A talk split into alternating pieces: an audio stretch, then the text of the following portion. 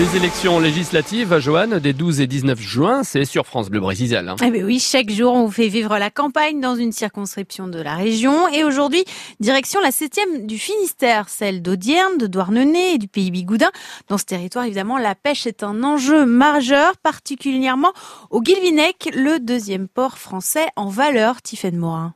Les pêcheurs ont fait parler d'eux il y a quelques semaines. Certains sont même restés à quai contre la flambée des prix du carburant. Pour les aider, le gouvernement a décidé d'un plan de résilience, une remise de 35 centimes d'euros à la pompe pas encore tout à fait mise en œuvre. Pour l'instant, nous avons eu les 15 centimes à la pompe. On nous a promis 20 centimes de plus par litre. Ces 20 centimes, nous les avons toujours pas. Christophe Collin est le directeur de l'armement Bigoudin au Guilvinec et avec ses 11 navires de pêche, il estime qu'il faut aller plus loin, renouveler la flotte. Les navires de pêche, notamment les chalutiers, coûtent très très cher à l'entretien. La flotte vieillit énormément ça serait utile d'avoir des aides à la reconstruction, des aides à la modernisation des bateaux. Pour le candidat LR Éric Le Guen, par ailleurs enseignant au lycée maritime du Guilvinec, les aides de l'État ne suffisent pas.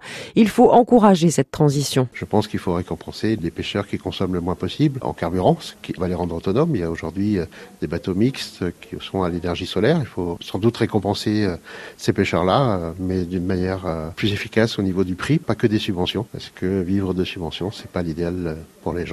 Car l'enjeu, Tiffen, évidemment, pour la filière pêche dans les prochaines années, et c'est pour ça qu'il faut renouveler la flotte, c'est l'adaptation au changement climatique. Oui, et sur cette question, il y a le sujet de la ressource et en particulier des quotas qui limitent la prise de certaines espèces, comme l'explique Bruno, patron de pêche au Guilvinec. Il y a plein de poissons dans la mer et on nous laisse pas le pêcher. On le pêche quand même parce que nous on pêche toutes sortes de poissons. On pêche pas une espèce ciblée, quoi. On en pêche plein en fait. Et les quotas européens, ils sont complètement euh, à côté de la réalité en fait.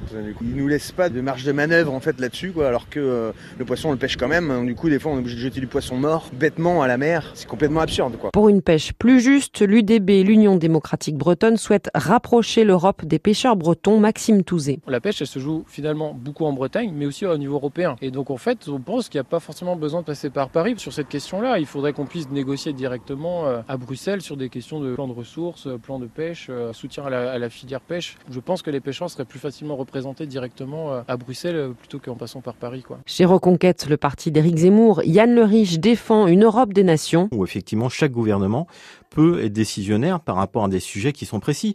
Euh, la France, en matière de littoral, euh, c'est quand même important, encore plus au niveau de la Bretagne.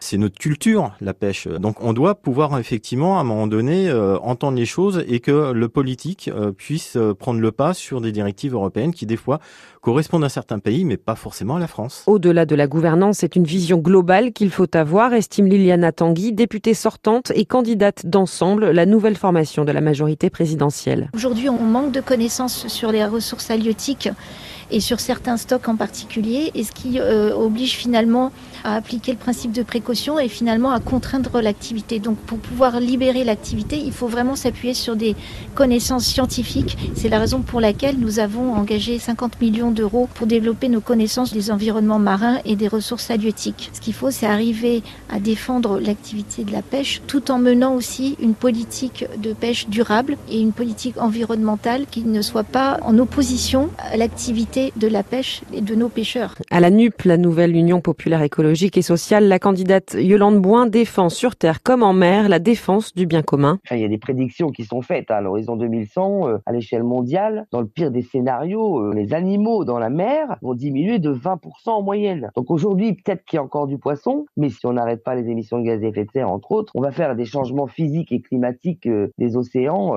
C'est aussi une mer plus acide, avec moins d'oxygène, donc il y aura aussi moins de poissons. Tout ça, c'est un tout. On ne peut pas considérer un élément sans considérer les autres. Selon l'établissement national des produits de l'agriculture et de la mer, un emploi en mer génère 3 à 4 emplois sur Terre. Un reportage Stephen Morin et les autres candidats de la 7e circonscription du Finistère sont les divers Patrick Criquet, Alain Pérez et Jacques Tanguy, Franck Nicolas du Rassemblement National, Ayla Mallet pour les régionalistes, Abbas Jobo pour le parti animaliste et Régis Dupliqui pour Lutte ouvrière.